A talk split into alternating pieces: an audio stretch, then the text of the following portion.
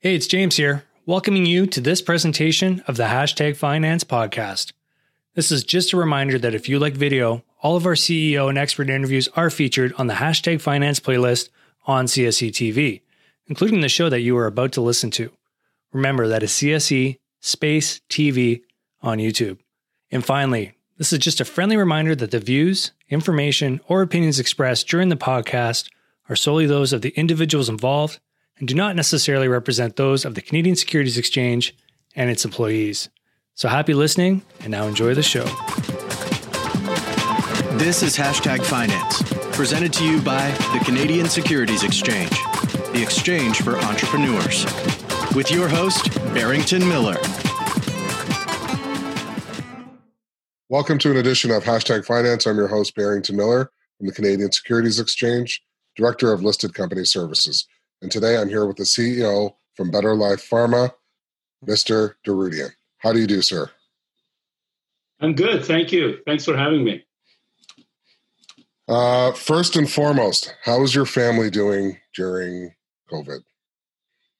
Family's been doing very well. Uh, just uh, knock on wood. Uh, we're in Vancouver and seem to be uh, holding up pretty well. Uh, it, it, was trying times for the last four months, but uh, everyone's safe and uh, healthy. How about well, yours? Uh, we are all good. We've been working from home. Uh, most of the stock exchange, I'd say at least 90%, uh, is working from home. Um, we've been deemed an essential service. So, you know, thankfully, there's been, uh, thankfully on that front, we, we haven't had any change. We've actually, when you talk to people, we've actually been busy, busier. it seems uh, nothing has slowed down. Um, you know, we have almost uh, 600 tradable securities, and wow. we're still getting listings. Uh, you know, in, in, in cannabis and psychedelics uh, or psilocybin. Um, of course, mining is. I keep saying mining's coming back. Um, mining right. is, is coming back. But uh, but you know, we're here to talk about what's going on in the world and to find out a little bit more about your company. And for starters, why don't you tell us a little bit about you and how you came to be at Better Life? Sure. Thank you. Uh, I have uh, been in the pharmaceutical business for the last uh, 30 years or so. I have a PhD in pharmaceutical sciences from UBC uh, in drug metabolism, pharmacokinetics, all the good sciences that I haven't used in the last uh, 30 years because I have, I've been mostly an entrepreneur, starting companies related to pharma or biotech, building a management around it and capitalizing it, uh, and uh, taking it from stock exchange, from private to, to public, creating liquidity and uh, funding good good plans and good programs and good products. Um, and happy to be in this space right now because we have a great team and a, a, a great platform right now to make a difference, uh, hopefully in the treatment of COVID 19, which is devastated uh, many parts of the, the world right now and right. of course everybody knows that it's around and what's happening on a global scale. What is better life working on? What are they doing and what have they come up with? Uh, better life is uh, uh, working is merging with a company called altum pharmaceuticals which I, uh, I was the founder as well. And the one of the projects of altum was the a drug that's used for the treatment of HPV virus. It's called interferon alpha 2B. And for three, four years, uh, Altum has been developing that product. And when uh, earlier this year, COVID uh, pandemic hit, it, it was uh, through some uh, previous literature, it was cre- clear that interferon alpha 2B has antiviral activities and it could be specific against COVID. And uh, later in January, early February, study was done out of uh, uh, Wuhan, uh, which was the epicenter of the pandemic, by Canadian researchers led by Dr. Eleanor Fish at Toronto General. that showed that interferon alpha 2b in an inhalation form is could be effective in treating COVID patients at early stage.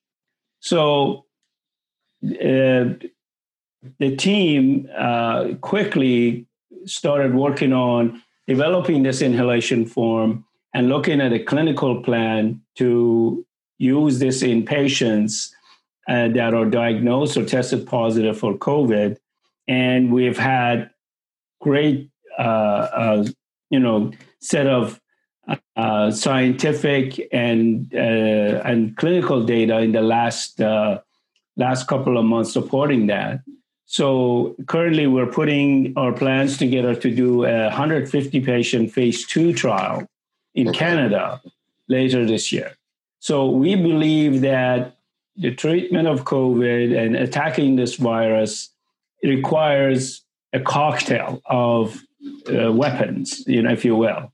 A direct attack like remdesivir, the, the famous Gilead drug, and also indirect attack like our drug, uh, which is uh, immunomodulator. It enhances your immune system to fight this. And this was shown very effectively in the study that was done in 77 patients that showed the ones that took inhalation form of interferon, they recovered much faster. They didn't need oxygen or ventilators.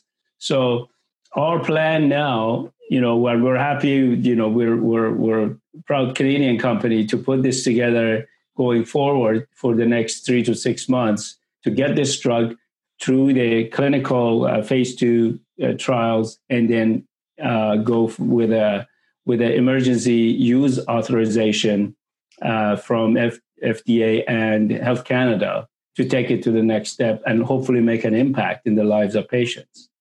How early? Um, I mean, I know the earlier the better, right. but is there an ideal, I guess, use time? Is right. it within the first couple weeks or? Yes. So as soon as you're tested positive, as soon as you test positive or you see symptoms like coughing and fever, this this uh, um, could be this product could be used. That's how we're positioning it. That we're also seeing we're also doing a, a lower dose format of the same drug for prevention. For example, if you know a pandemic is coming, your frontline healthcare workers, you don't have the virus, but you're exposed to it, like hospital workers, school buses, waiters, you know, everybody who is who comes across with the public and wants to be protected.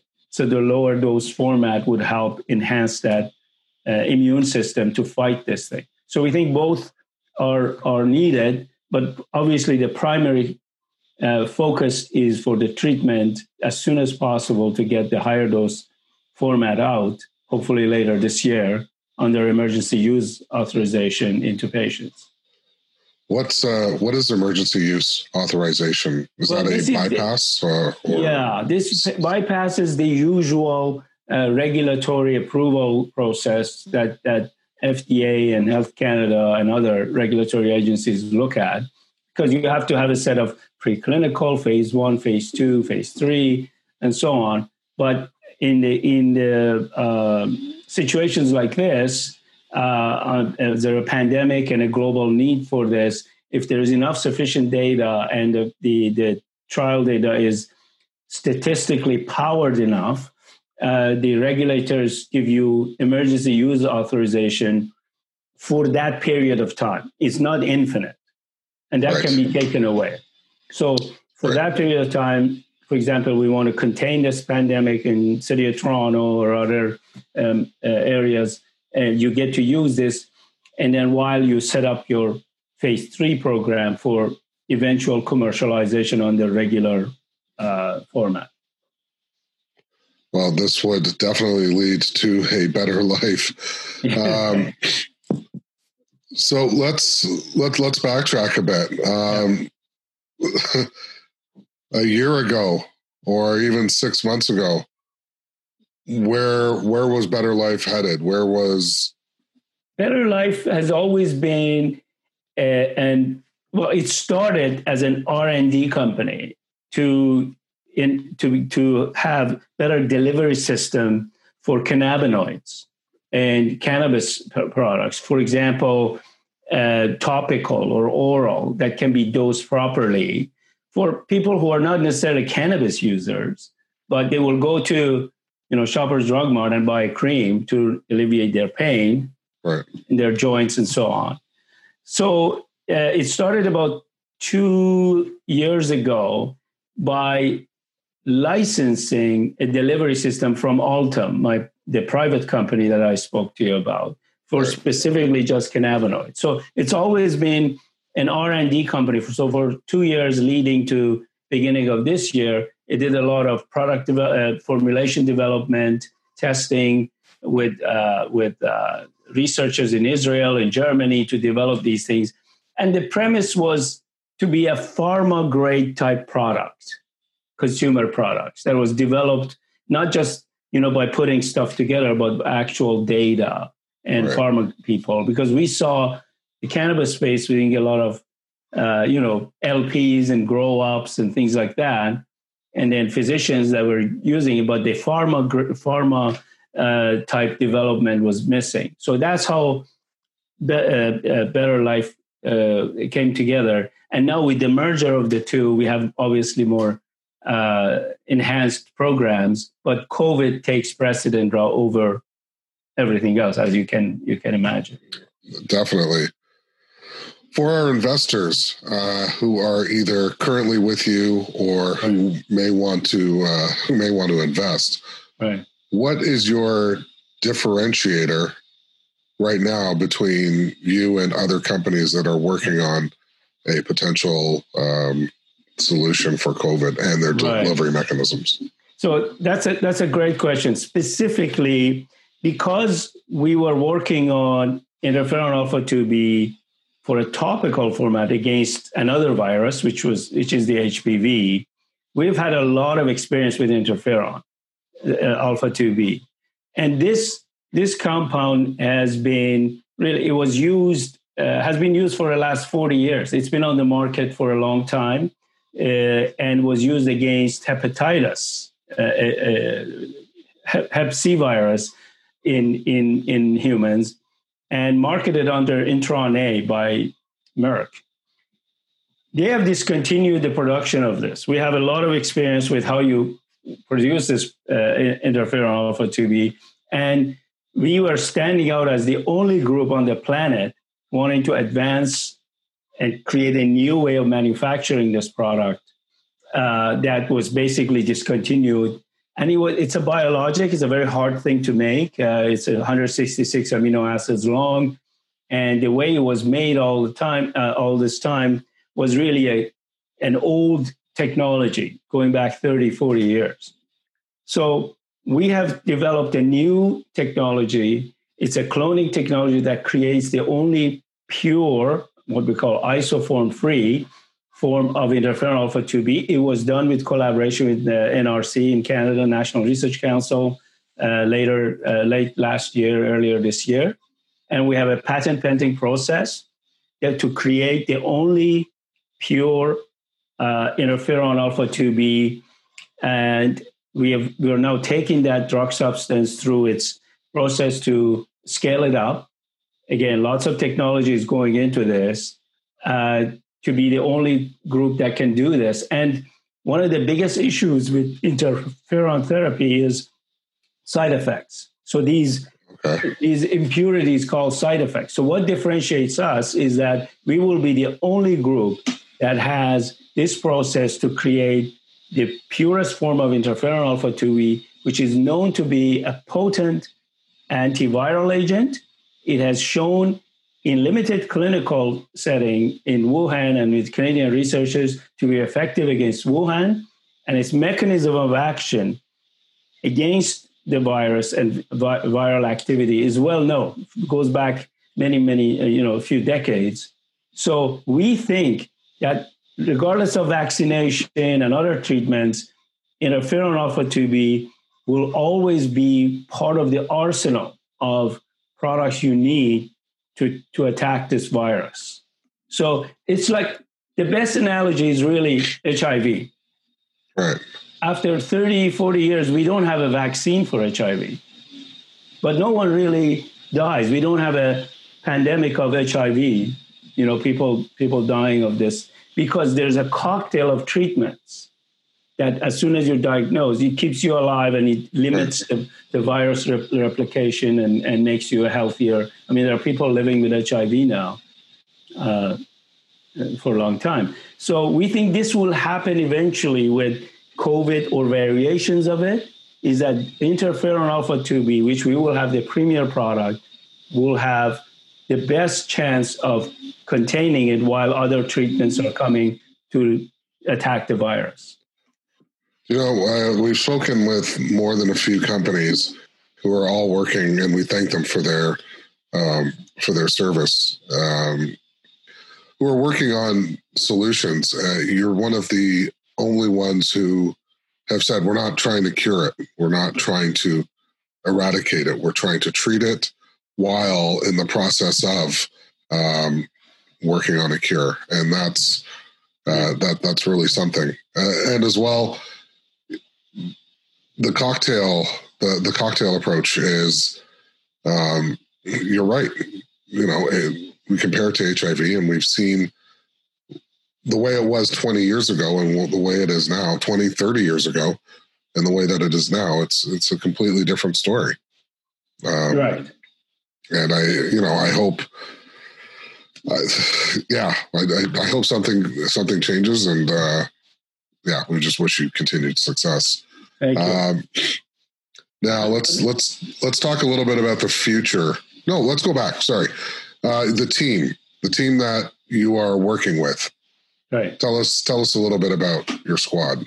The team uh, is uh, highly experienced, uh, average of uh, 20 to 30 years experience in this uh, in the field of drug development, from operations to CMC, which is drug substance uh, production, to clinical, our chief medical officer, uh, and we are about seven or eight, seven people managing about 41 different groups, service providers, uh, from uh, biologics manufacturers to fermentation specialists to regulatory experts uh, for FDA biostatistician. It takes a lot of, it takes a village and a half, if you will, to do any, something like this. So, uh, it, and it's it's really a most efficient way to conduct these because there are experts in every area that are so focused that for us to recreate that as a small company makes no sense as they will take so we have from the nrc group that started with the cloning of the e coli to people in Colorado, our, our CMC group, uh, and our chief medical officer in Texas, our operations people in Toronto, and everybody in between. We have a great, diverse group that are very, very ex- experienced in what they're doing. So, Dr. Angela Ogden is our chief medical officer. She's based in Texas, close to MD Anderson Cancer Center, highly experienced person. Uh, Hooshmand uh, uh, Shesh is in Toronto. He's a operations COO from um, from Roche and Johnson and Johnson background, and uh, uh, God bless him, Scott Drudge in Colorado. He's a head of our CMC. He was very critical in putting the production of interferon the way we are doing it and and quarterbacking that with various groups that we have worked with from Fujifilm in UK and and NRC and uh, now group in Massachusetts putting this together in a you know fill finish format vial that we can actually put in a nebulizer. Uh, so we have a great team uh, of highly experienced, uh, and I think I couldn't have asked for a, a, a better group of people, especially when we came across this uh, awful pandemic. We thought everything else was going to come to a stop, which it did the other programs to get it off the ground. Usually this stuff takes two, three years, you know, but you had to really step up your game uh, to to get this off the ground. So I'm very happy with the team and and how they've uh, they've put put this together. Well, you've definitely shown the entrepreneurial spirit in uh, in your ability to pivot uh, so quickly and so readily um, to, like you said, step up to yeah. the to the global plate.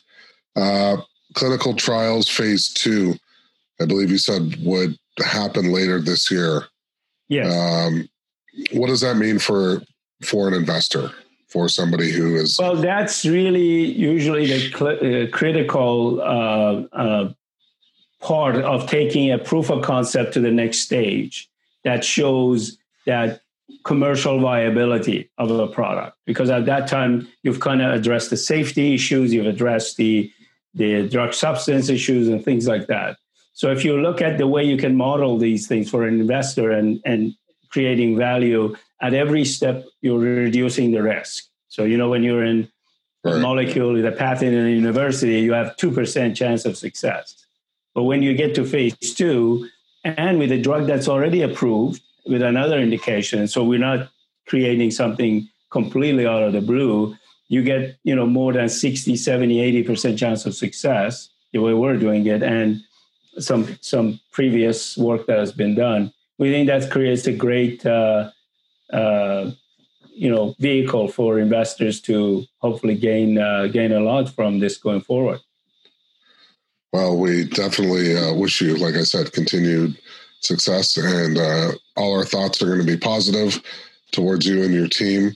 Thank you. Um, if you're looking for this, excuse me, and other interviews, you can please visit CSE underscore TV on YouTube. You can check us out on LinkedIn, Facebook, Instagram, as well as www.thecse.com.